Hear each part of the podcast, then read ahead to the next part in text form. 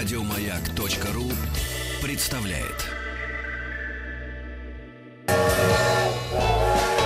Транссибирская магистраль. 10 тысяч километров от Владивостока до Москвы. С остановками на самых интересных участках легендарной магистрали. Хочу все знать о Транссибе. Экспресс отправляется прямо сейчас. Товарищи дорогие, всем здравствуйте, здравствуйте. Товарищи пассажиры. Да, товарищи пассажиры, наш поезд отправляется через две минуты. Да нет, на самом деле надо напомнить, что мы, продол... мы находимся в движении, потому что да, в прошлой передаче мы э, как раз э, двигались через Уральские горы по направлению от Екатеринбурга э, к Перми. А кто двигался, надо напомнить. Алексей Веселкин. Это я. Денис Николаев. Это я. И у нас в гостях Дмитрий Нестеренко, преподаватель школы пансиона Летова для способных и мотивированных детей со всей России. Дмитрий, доброе Здравствуйте. утро. Здравствуйте. Итак, Уральские горы. Мы в прошлый раз закончили на совершенно замечательном а, рассказе Дениса о Нижнем Тагиле, о таких вот реках э, металла с перекинутыми через них мостики. Кстати, водопадов там не было?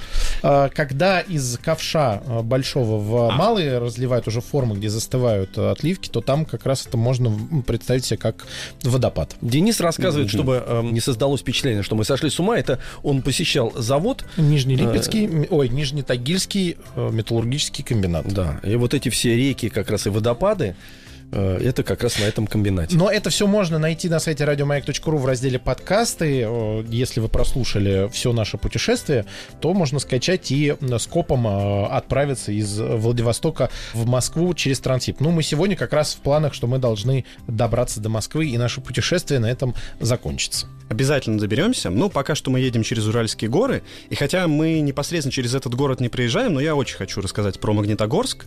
Он получил свое название по горе, горе Магнитной. Так вот, эта гора очень богата, была богата железными рудами. Почему я говорю была? Потому что этой горы сейчас не существует. Ее все срыли. В Она была- процессе разработки? В процессе разработки, то есть была целая гора, высотой несколько сотен метров, и сейчас она не существует. Здорово. Нет, это ну, к тому, что ресурсов не так много, как нам кажется на планете. С одной стороны, а с другой это, конечно, показывает, как давно а, Уральские горы уже являются такой серьезной промышленной базой для нашей страны. И, э, ну, конечно, все-таки за один день эту гору не строишь. Вообще, а, довольно часто бывают такие курьезы, так уж немножко отвлекаясь, э, м, мне вспоминается пример старого оскола, который тоже стоит прямо сам город, находится над месторождениями железных руд, и был проект переноса города просто для того, чтобы разрабатывать эти руды. мгм. Потому что, ну как, вот под городом так вот просто не начнешь, а город перенесли бы. и- То есть вот целые города этого, в принципе, хотели переносить. Ну вот проекты какие мощные. Да. Развернул сначала реку вспять, А потом и город. а потом город перенес. Да, дома же мы передвигали в Москве, например, когда расширяли Тверскую улицу, которая потом была названа улицей Горького. Вот нормально. потом была названа Тверской. А потом названа Твер- Тверской. Нет, сначала Тверская, потом улица Горького, потом опять Тверская. Это нормально. Вот. А еще в Магнитогорске на самом деле находится один из трех компонентов. Ну, вот вы знаете, конечно же, скульптуру Родина Мать зовет, которая в Волгограде.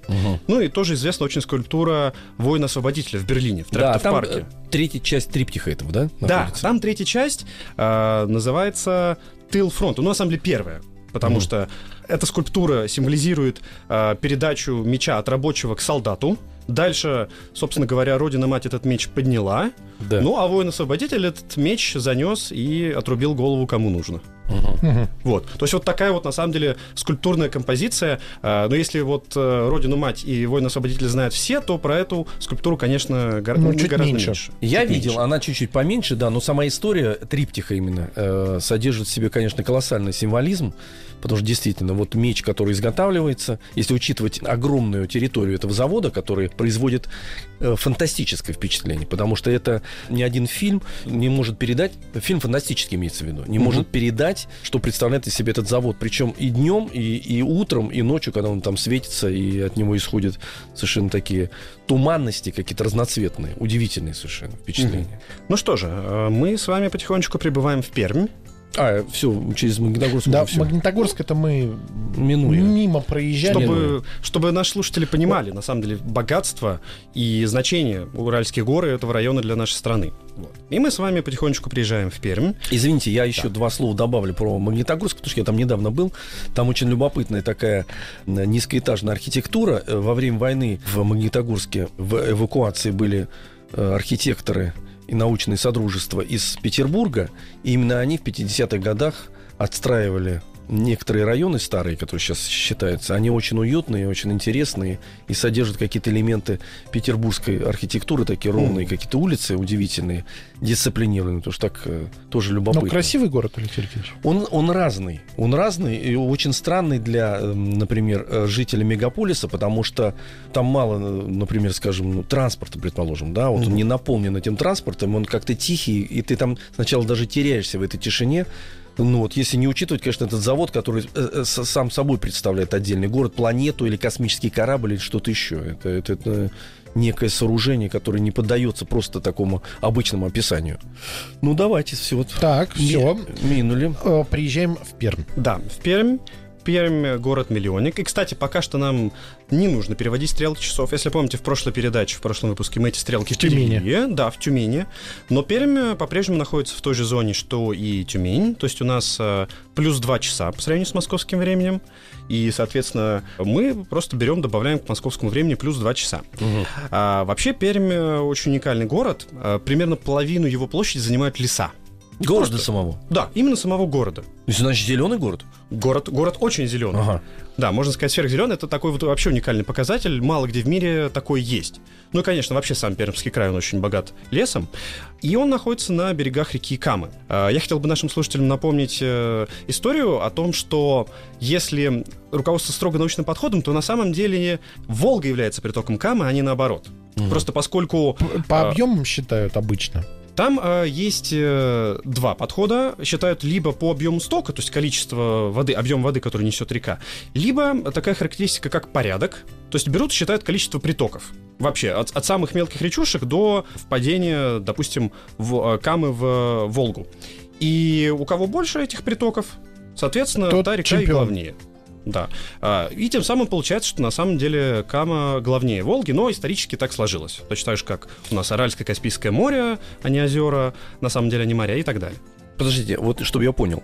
Значит, река может быть шире э, той реки, с которой сравнивают, но если количество притоков у нее меньше, чем у той реки, с которой сравнивают, значит, она будет считаться меньшей рекой, менее полноводной, да? Так получается? Тут вопрос не шире, еще же глубина важна. Объем Ну, объем, воды. объем Да. воды. Да. По объему воды, да?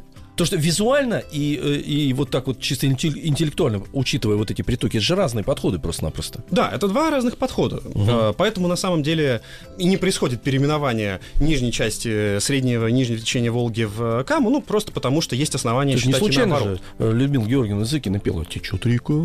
Кама. Да, Каму же не поет. Она же Волга, ну течет, я же вижу, прям она большая, э, течет Волга медленно, полноводная. долго, а Кама не рифмуется с долго. Поэтому оставили Волгу. Закрой свою раму, там же Течет река Мама, да. Мама. А ты видишь меня, мама. Мама. Нормально, почему можно придумать и так? Река не заслужила, понимаете? Да. Обидно, обидно, слушай. Да. Ну вот, и э, как мы с вами э, помним, Екатеринбург был основан исходно как завод, и ровно та же история с э, Пермью. Он тоже был основан как медиплавильный завод около деревни Егошихи. Вот, и уже потом э, э, Екатерина II, которая носила титул княгини Пермской, вообще у российских императоров, у них же там, если брать полное наименование, у них перечислены все территории, которыми они владели. Там вплоть до Финляндии, Польши и так далее. И в числе прочего, вот Екатерина II была княгиней Пермской. И вот, собственно, в, в тот э, момент уже в 1780 году подписала указ именно о наименовании Пермь- э, вот этого места, этого завода и поселка вокруг городом Пермь. Мгм. Ну и Пермь, конечно, знаменита тем, что там делают двигатели, авиационные двигатели. То есть э, наши отечественные самолеты, которые выпускаются, вот, например, сухой суперджет, у них есть возможность, ну, либо иностранные двигатели сказать, либо российские. Вот российские делаются именно в Перми. Пермский мотор. У них даже индекс у этих двигателей ПД, что означает пермский двигатель. Мгм. Вот. Так что город, конечно, важнейший. Ну и еще, если однажды доведется побывать в Перми, а, в какой-то момент э, Пермь стала очень активно развивать современное искусство. Там появился Пермский центр развития дизайна, музей современного искусства Пермь. И если вы зайдете в поисковике вопрос, э, запрос Пермь, то вы увидите очень много всего интересного. Там очень такие красивые объекты уличного искусства. Я всем рекомендую просто ради любопытства э, потратить минутку и посмотреть. Да, красиво, ну там еще и театр э, оперы и балета, знаменитый Пермский театр. Э, вот, Да. и, и школа балетная. Поэтому не только современное искусство, но и классическое искусство, которое давно развивалось в этом э, прекрасном городе. Ну что же, давайте отправимся дальше. А, все? Ну, про искусство, а с другой стороны, про искусство поговорили, Денис Евгеньевич? Поговорили. Про современное. Да. Про душе классическое, стало пог- хорошо? про, про классическое поговорили, что Поговорили. есть? Про медный завод поговорили. Поговор- Про поговорили. леса поговорили? Поговорили. Всё. Про двигатели. Э, Про двигатели поговорили? Поговорили. Что еще нужно, чтобы быть культурным человеком? Правильно? Отправляемся. Подбрасывайте угля. Поехали, поехали, поехали. Кудок. Трезвучие, переходящие в унисон. Ну и мы Куда нас дальше э, вынесут наши железнодорожные колеса? Следующая наша остановка в Кирове. Кстати говоря, время переводить стрелки часов, потому что Киров находится уже в московской зоне, поэтому в Кирове... Все, мы по московскому времени начнем Да, жить. все. Да, мы поезде. уже наконец-то начинаем жить по московскому времени, что означает, конечно, что мы, к сожалению, близимся потихонечку к концу нашего путешествия, но от этого нам не менее радостно. Итак, э, Киров у нас Киров. полумиллионник. да, Киров у нас э, полумиллионник, причем э, это самый восточный город, основанный во времена Древней Руси. Он был известен очень давно. А, Считается годом его основания 1174 год. Вот Москва 1147, а тут 1174. Так можно переставить цифры и удобно И запоминать. Ты уже, ты уже в Кирове. Да.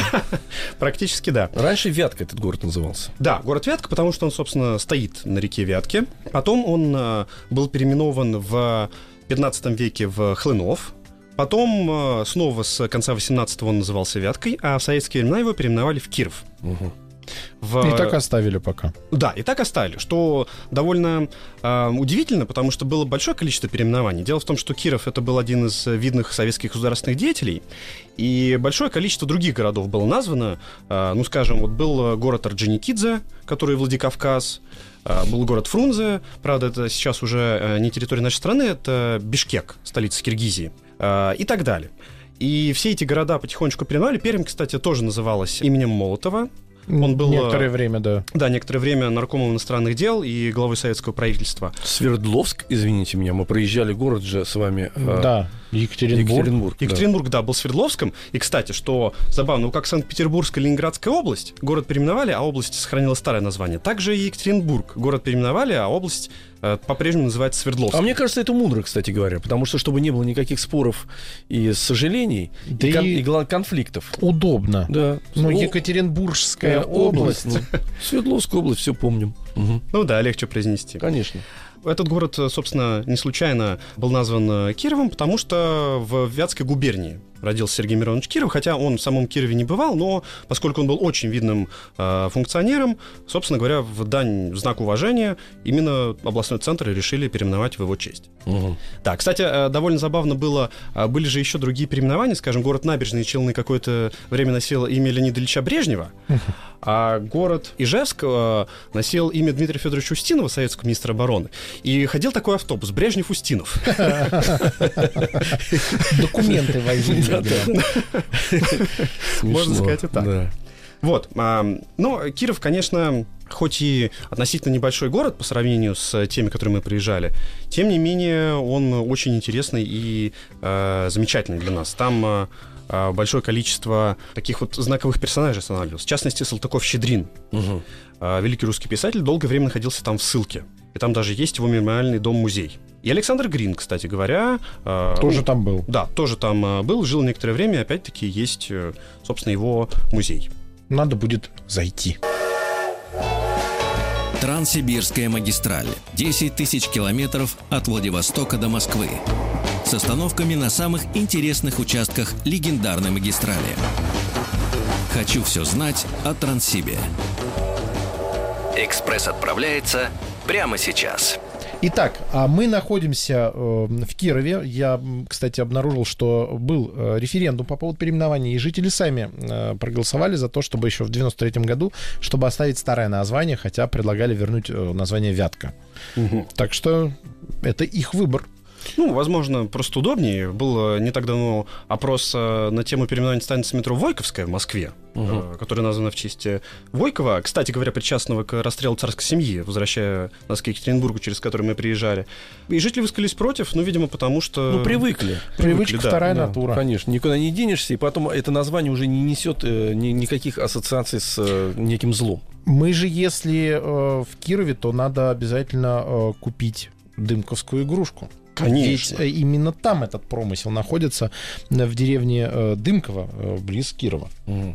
Вы помните, у вас была дымковская игрушка? Нет, Алексей нет, у меня а не вот было. у меня, Я мечтал У меня была. Было? одна, да. Это Ну, свистулька такая, да? Нет, не свистулька, это вот э, такое, такая вот птица с... Я даже не знаю, что это за животное. Ну, она такая, знаете, С фантазийная. хвостом. Фантазийная игрушка такая, так скажу. Знаете? Да, очень яркая. Там обычно вот барашки используются э, или козы с э, детьми. То есть, а у вас была вот красиво. такая вот с Нет, меня вот, длинной. э- вот этот был жирафоподобный, Жирафоподобный с петух. хвостом. С хвостом. С С хвостом. хвостом, да.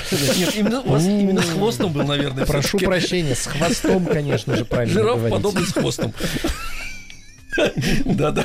Ну, очень, Денис Евгеньевич, я вас понимаю, вы очень много угля бросаете в топку. Мы движемся быстро, и вы нюхаете вот этот абсорбент В угольный. меня, в меня все это в лицо. Конечно, конечно. И там начинаются некие помутнения, безусловно.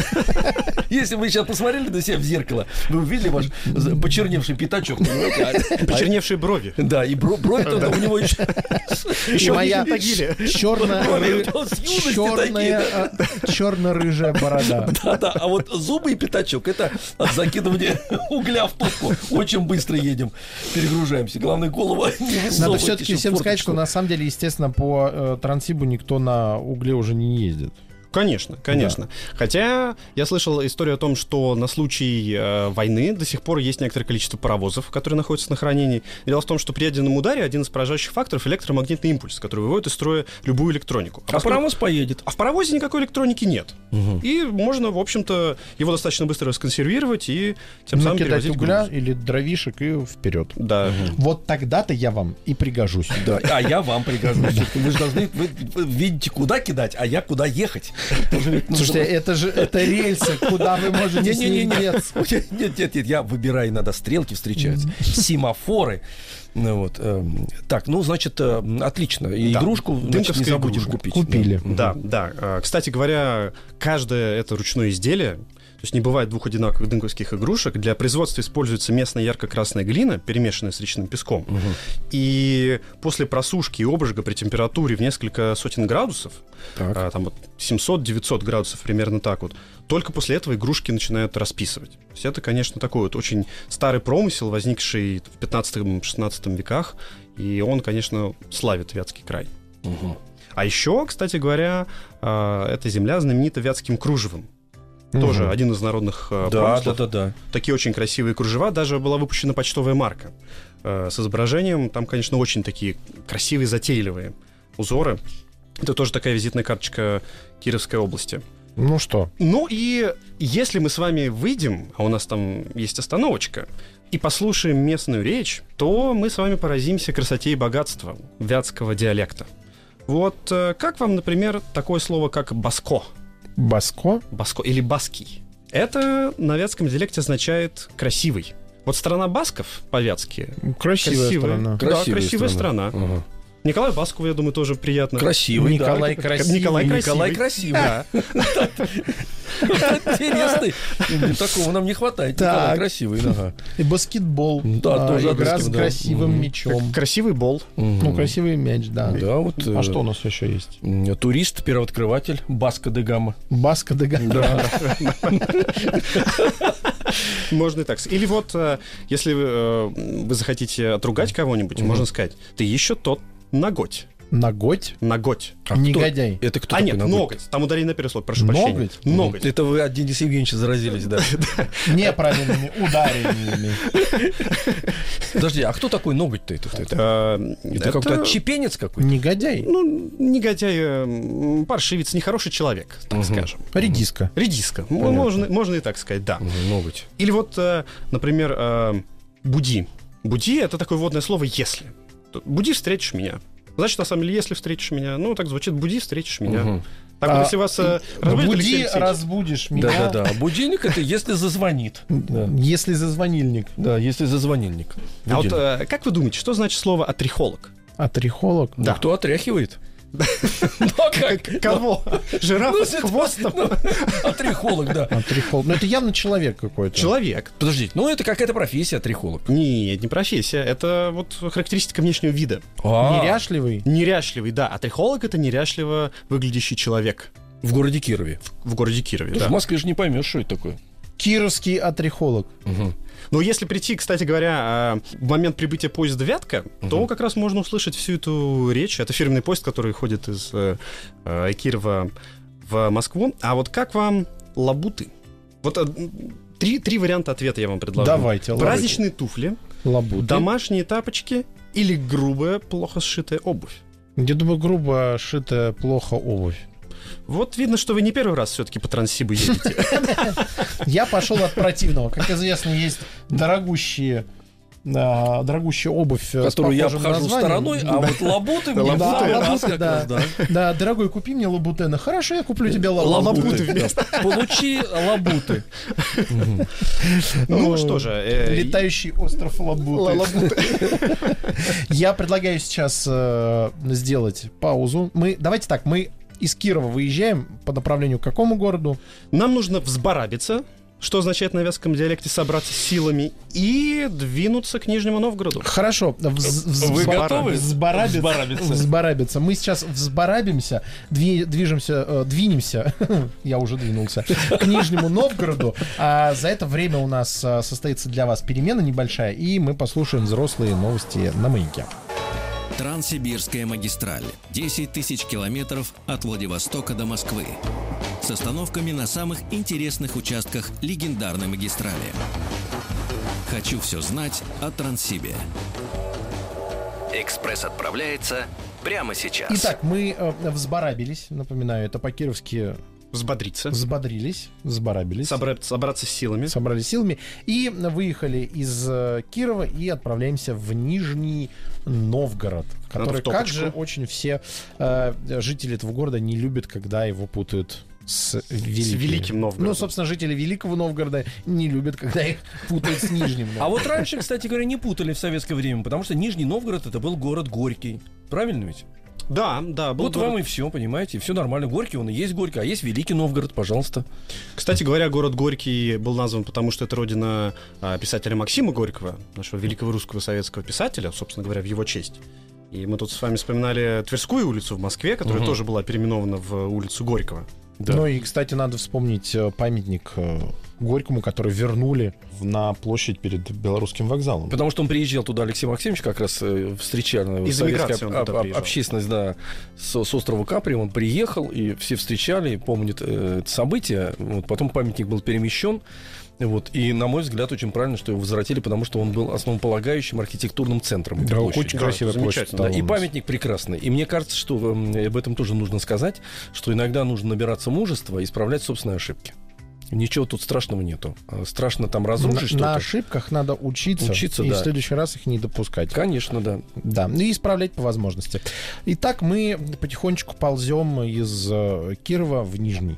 Ну и подъезжая к Нижнему, нужно немножко рассказать про то, когда он был основан. Считается, что в 1221 году Владимирским князем Юрием Всеволодовичем. То есть изначально Нижний Новгород, который сейчас, конечно, крупный центр, а, более миллиона жителей, тоже один из городов-миллионников. Видите, кстати, вот сколько мы городов-миллионников проехали. Ну, потому что вдоль железной дороги. Ты- то есть, понятно, это известный факт, что жизнь э, развивается вокруг крупных транспортных артерий, то есть в данном случае вдоль железной дороги. Конечно, можно даже сказать, что Транссиб это такой становой хребет нашей страны, потому что, ну вот считайте, Красноярск, дальше у нас Новосибирск, Омск, Екатеринбург, можно еще Челябинск записать как... э, Как бывший участник Транссиба. как бывший.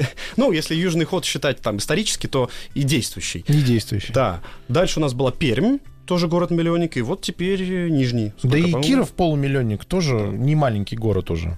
И Киев, и Тюмень, кстати И говоря, Тюмень очень тоже. быстро растущий, и, наверное, в течение лет 10-15 тоже станет миллионником. Ну-ка, сейчас мы посмотрим, сколько у нас в Тюмени. Там сейчас э, почти 800 тысяч жителей уже А, ну живет. это уже Ну, почти. рубежное. Всё. У нас быстро все развивается. Да. Э, Городам стекается народ населения из э, поселков и э, сел и деревень. Вот. э, Не всегда этот процесс оправдан там, но пока мы развиваемся так. И нужно понять, что Транссиб, конечно, представляет из себя современную реку. То, что раньше функцию, например, эм, основной артерии выполняла река большая. Да. Это, конечно, города, которые находились на реках, они процветали, потому что торговля и транспортное э, сообщение. Иммиграционные да, потоки. Конечно, да, да. Сейчас эту функцию выполняет железная дорога. Ну да, кстати говоря, если смотреть на топонимы европейские, например, то ряд городов прямо так и называется. Город у моста, например, Франкфурт. Угу. Вот. А, потому что мосты, перекинутые через реки, их было мало, естественно, потому что и в средние века, еще даже раньше, просто было сложно это строить, не было ни техники, ни э, людских ресурсов было меньше. И поскольку через мост э, концентрировался поток людей, товаров, то города у мостов развивались. Конечно, железные дороги оказывают важнейшее значение. И Нижний Новгород, основанный Владимирским князем Юрием Всеволодовичем, изначально был частью Владимирского княжества. Как мы помним, долгое время это было одно из э, главных до момента возвышения Московского княжества. Владимира Суздальское княжество можно было считать э, таким вот самым мощным русским княжеством. И в качестве такого восточного форпоста и был э, построен э, Нижний Новгород. Он считался пограничным городом с э, Золотой Ордой, то есть через него происходило взаимодействие.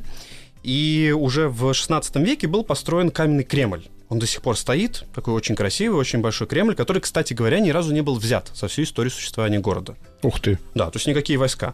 Ну, Великую Отечественную, понятно, э, не дошли, к счастью, но и э, другие э, недруги, недоброжелатели нашей страны точно так же не смогли никак взять э, эту крепость. Но он большой Кремль, я там был. Он огромный, и на реке стоящий, э, гигантские стены. Это большое сооружение фортификационное, очень большое. Серьезное. Да, да, и вообще Нижний Новгород очень знаковый для нашей истории город, потому что именно там в 1612 году земский староста Кузьма Минин вместе с князем Пожарским собрал ополчение для изгнания поляков, польских интервентов из Москвы. Вот мы сейчас празднуем День народного единства, который считается как раз датой угу. э, освобождения. Вот именно в Нижнем Новгороде собралось ополчение и двинулось на запад, на Москву чтобы изгнать захватчиков. И уже в наше время, вот буквально три года назад, в Нижнем Новгороде был установлен памятник Минину и Пожарскому, который является копией Э, памятника на Красной площади, но тем самым, на самом деле, была исправлена несправедливость, потому что тот памятник, который стоит на Красной площади возле храма Василия Блаженного, он изначально предназначался для Нижнего Новгорода. Угу. Вот. Но потом, в силу, видимо, каких-то причин его поставили на Красной площади, и вот сейчас несправедливость исправили. Ну, тут по логике понятно. Столица, э, куда пришли, собственно говоря, войска и защитили этот э, город, выгнав поляков оттуда. Понятное дело, что там решили его оставить, потому что сама Красная площадь и вокруг Красной площади площади, эти башни кремлевские, они имеют символические, угу. конечно, значения. Но то, что вернули памятник, это прекрасно. Но мне кажется, что еще нужно сказать, может, вы об этом собираетесь, тоже говорить, что Нижегородская ярмарка знаменитая, угу. которая тоже способствовала развитию, конечно, безусловно, города, потому что тогда речной путь, безусловно, стекались э, по этому речному пути огромное количество купцов, угу. вот, и э, ярмарки, и выставки, и павильоны строились, э, определенная архитектура очень интересная использовалась во время этих ярмарок. И помимо купцов, кстати говоря, в силу того, что это событие очень большое, культурное, и туда съезжались и огромное количество театральных труп, э, всевозможных, и высокого искусства, и низкого пошиба угу. такого, и, естественно, эм, аферистов э, и авантюристов огромное количество. Вот, ярмарка функционировала какое-то время, потом она, павильоны разбирались, и все разбегались по зимним квартирам, ожидая следующей оказии. Следующего значит, года. Оказаться всем вместе, да, в какой-то, э, в, какой-то э, точке, где можно поживиться. Чем, чем угодно, на самом деле. Да, поживиться. Да. Ну, опять, э, вот то, о чем вы сказали, Алексей Алексеевич, возвращает нас к местоположению, вообще говоря, Нижнего Новгорода. Он ведь находится на стрелке Волги и Оки, он был совершенно сознательно там заложен. То есть это стык двух рек, уже подразумевает э, такой активный э, поток торговых судов. Плюс э, ко всему, когда через него э, прошел Трансип, а через Нижний Новгород железная дорога прошла много раньше, в 1861 году, если не изменяет память, ну, в общем, за несколько десятилетий до Трансиба. Конечно, вот это вот опять пересечение железной дороги и реки привело к бурному развитию Нижегородской ярмарки. В 62-м. А, в 62-м, да, спасибо. Это привело к бурному развитию э, Нижегородской ярмарки. И надо сказать, что ведь э, раньше торговля была устроена не так, как сейчас. Вот сейчас мы поехали в торговый центр, он там Мгм. любой день недели функционирует, купили все, что нужно. А, ведь раньше торговля не была такой регулярной. Были, конечно, какие-то мелкие э, лавки, но если вы, например, хотели по- поехать и купить плуг, то вам нужно было ждать ярмарки на самом деле. Не было специальных э, мир плугов в Нижнем Новгороде, где миллион вариантов можно приехать и выбрать. Да, да, это, кстати, любопытно. Действительно, лабазы-то работали, потому что Мгм. надо было есть, пить, спать и как-то одеваться. Вот. Но основные вот такие э, специфические, скажем так, товары, конечно, приходили вместе с ярмарками. Да, и в отдельные годы этой Нижегородской ярмарки, просто на одной единственной ярмарке, происходило больше половины вообще торговли всей Российской империи, чтобы мы представляли себе масштаб. То есть вот вся торговля мелкими лавочками, все это было ничто по сравнению с ярмаркой, которую иногда посещали до двух миллионов человек. Представляете? Ух, 2 миллиона В человек. те годы это... В те годы. В те годы. Это сейчас, по нынешним временам, представляете, в торговый центр какой-нибудь 2 миллиона человек приехало. Невероятно. Я думаю, бы- что туда, м, конечно, э, на этой ярмарке заключались контракты ну, вот на поставку, потому что кто-то знакомил же с продукцией, э, вот, и если ты договаривался, потому что вот это ударить по рукам, это все Мгм. с ярмарок пошло. Да. Вот, кстати говоря, банное отмечание, э, между прочим, э, контрактов, контрактов, это тоже родилось, вот всё- э, всё традиция оттуда. родилась на ярмарках. А, то есть после э, договора Да. в баню? В баньку сходить, да. Мгм. А Идите-ка вы в баню. Да. Так, мы подписали договор? Конечно. Так в баню, в баню. А теперь вот... В баню, да. А где мой плуг? А, идите в баню. О, Сауна. Да. Нет, сауны тогда еще нет. Не-не, финны, финны переведи- еще не дошли. Переведи ему баня, русская баня. Ну, Сауна. кстати говоря, изначально финно-угорские народы были изгнаны славянами с этих земель, так что, может быть, там какая-то сквозь века и сохранилась финская. Подземная Сауна. сауна такая, да-да. Вот. а, Ну, конечно, мы понимаем, что город, а, помимо того, что он был таким торговым центром, важным оборонительным центром, он еще очень знаменит своей промышленностью. У нас у всех на слуху Горьковский автозавод, «Газели», автомобили «Волга», которые сейчас, к сожалению, уже не выпускают, но тем не менее. А также этот город всегда был центром оборонной промышленности. И вот как мы вспоминали про Свердловскую область, в которую нельзя было въезжать иностранцам, то же самое правило действовало в отношении Горьковской области. Иностранцы точно так же не могли ее посещать. То есть это город закрытый, вот, грубо Ну, он говоря. был полузакрыт. То есть граждане Советского Союза могли Да. свободно в него выезжать, а вот иностранные граждане нет. Мгм. Вот. И, конечно, он сыграл одну из важных ролей в выпуске оружия во время Великой Отечественной войны. В Нижнем Новгороде выпускалось, в одном Нижнем Новгороде, примерно столько артиллерийских орудий, сколько во всей Германии фашистской. То есть вы представляете, насколько масштабное, конечно, Ничего себе. Вот это объемы. Вот это да. Гигантские, гигантские совершенно объемы. Ну и, как мы с вами вспоминали, город был переименован в честь Максима Горького, э, писателя, но также в этом городе жили основатель русской физиологической школы Иван Сеченов, мы знаем медицинскую академию имени Сеченова, создатель неевклидовой геометрии Николай Лобачевский, ну и, собственно говоря, основоположник высшего пилотажа и автор «Мертвой петли» Петр Нестеров. Вот М. это да. Город очень-очень знаменит своими рожанцами. Ну и э, говоря о прошедшем чемпионате, Нижний Новгород принял у себя 6 матчей. К чемпионату мира была построена новая станция метро. Э, В, Нижнем Новгороде есть метрополитен, он имеет э, даже две линии, потому что те- все города, которые мы проезжали до этого, где есть метро, э, Екатеринбург, Новосибирск, они имеют одну линию. Вот в Нижнем Новгороде их уже две. Там есть такой красивый метромост, совмещенный с автомобильным. По верхнему ярусу едут автомобили, а по нижнему идут э, метропоезда. Вот, и город, конечно, совершенно выдающийся. Надо сказать, э, что радио «Маяк» в Нижнем Новгороде вещает на э, частоте 92,4. Вы сказали это сейчас только вот, что. я и говорю, надо Молодец, сказать, да. сказал. Молодец, да, да. Ну, мы же можем ехать Я в с вами поезде и согласен, слушать конечно. радио. Конечно, если с собой взять Мы на даже рекомендуем в поезде слушать радио «Маяк». Либо, если вы находитесь на, на том участке, где нет э, действия FM-передатчиков, то можно скачать заранее подкасты на сайте radiomag.ru и взять их в дорогу и ехать и слушать. И это полезно. И это полезно. это очень хорошо. Там, по-моему, вот если мне память не изменяет, еще есть э, канатная дорога, такой фуникулер в, в- в Нижнем.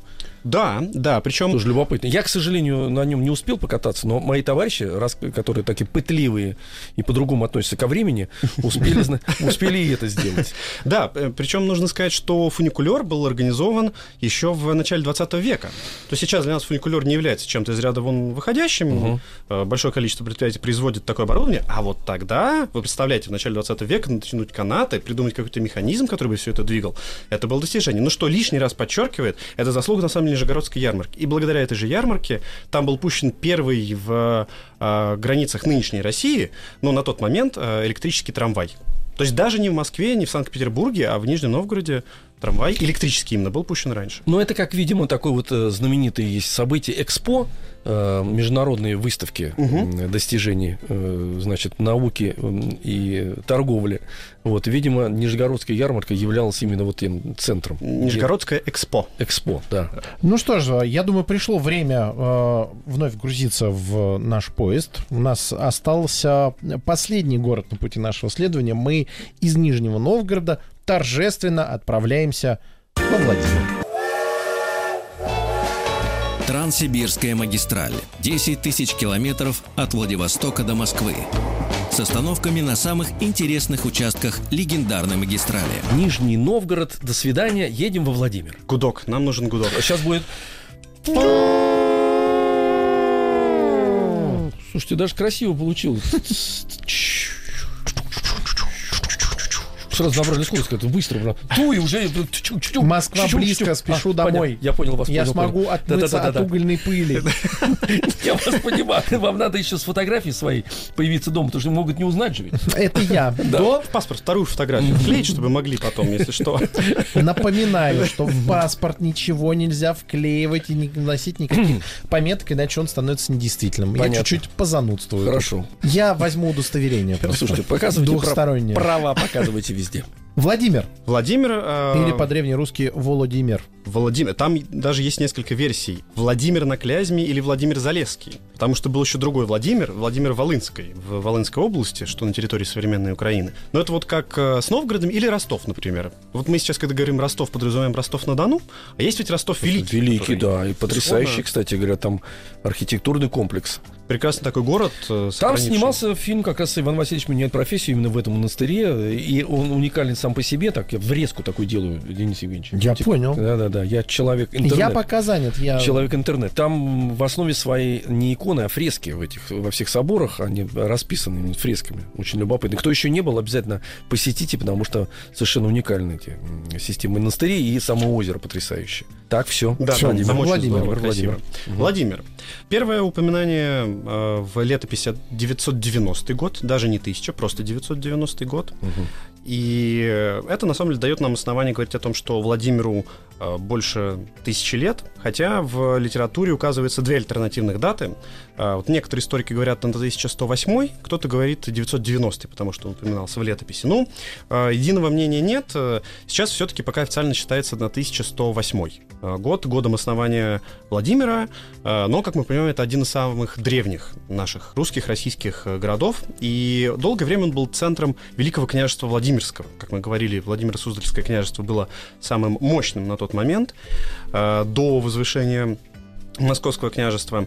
Но, к сожалению, к сожалению, в 1238 году Золотая Орда э, разорила, разорила, город. разорила город, э, разорила Русь, и с тех пор княжество потихонечку, потихонечку, к сожалению, начинает приходить в упадок. Но до наших дней дошли совершенно замечательные объекты, Золотые ворота во Владимире, это выдающийся памятник древнерусской архитектуры, который был построен в 1164 году. И помимо оборонных целей, эти ворота имели еще и триумфальный такой вот характер парадный въезд в город. И даже сейчас, когда мы на них смотрим, видно, что вот построены, чтобы произвести впечатление. То есть они оформляли въезд в богатую боярское княжество. Они очень монументальные и красивые. Да, сразу понятное дело, что город был богатый, ну, значимый. Ну, столько камня и знак... Ну, конечно, да, да. Конечно. Потом там находится самый большой древний русский собор, Успенский собор. Долгое время в этом соборе венчали на а, царство, на княжение великих князей русских. То есть до постройки Успенского собора Кремля, даже когда уже Московское княжество возвысилось, именно в Успенском соборе Владимира все равно приезжали туда. Белокаменный, величавый и тут тоже такой доминантный над э, местностью. Да, там, кстати Владимире. говоря, вот сейчас мы смотрим фотографии, э, за собором, Денис Евгеньевич, там э, есть, э, как раз он стоит почти на таком утесе, там еще как бы открывается потрясающая перспектива. На пойму видно. Да, да, перспектива. И нужно сказать, безусловно, что там э, сохранены есть фрески э, Андрей Рублев. Андрея Рублева, да. То есть Он вот кра- в красивый. этой совокупности он потрясающий совершенно этот э, Во Владимире есть что удивительный храм, посмотреть. да, удивительный храм. Да, это совершенно прекрасный город, и недаром он был внесен в список э, всемирного наследия ЮНЕСКо. То есть вот этот весь древнерусский ансамбль, и Золотые ворота, и Успенский собор, и Дмитриевский собор, э, который знаменит своей белокаменной резьбой, все это является всемирным наследием ЮНЕСКо. Владимир, конечно, один из э, пунктов в Золотом кольце. Это, ну, для тех наших слушателей, кто не знает, это такой туристический маршрут как раз по древнерусским городам, где сохранились такие самобытные э, древние архитектурные ансамбли.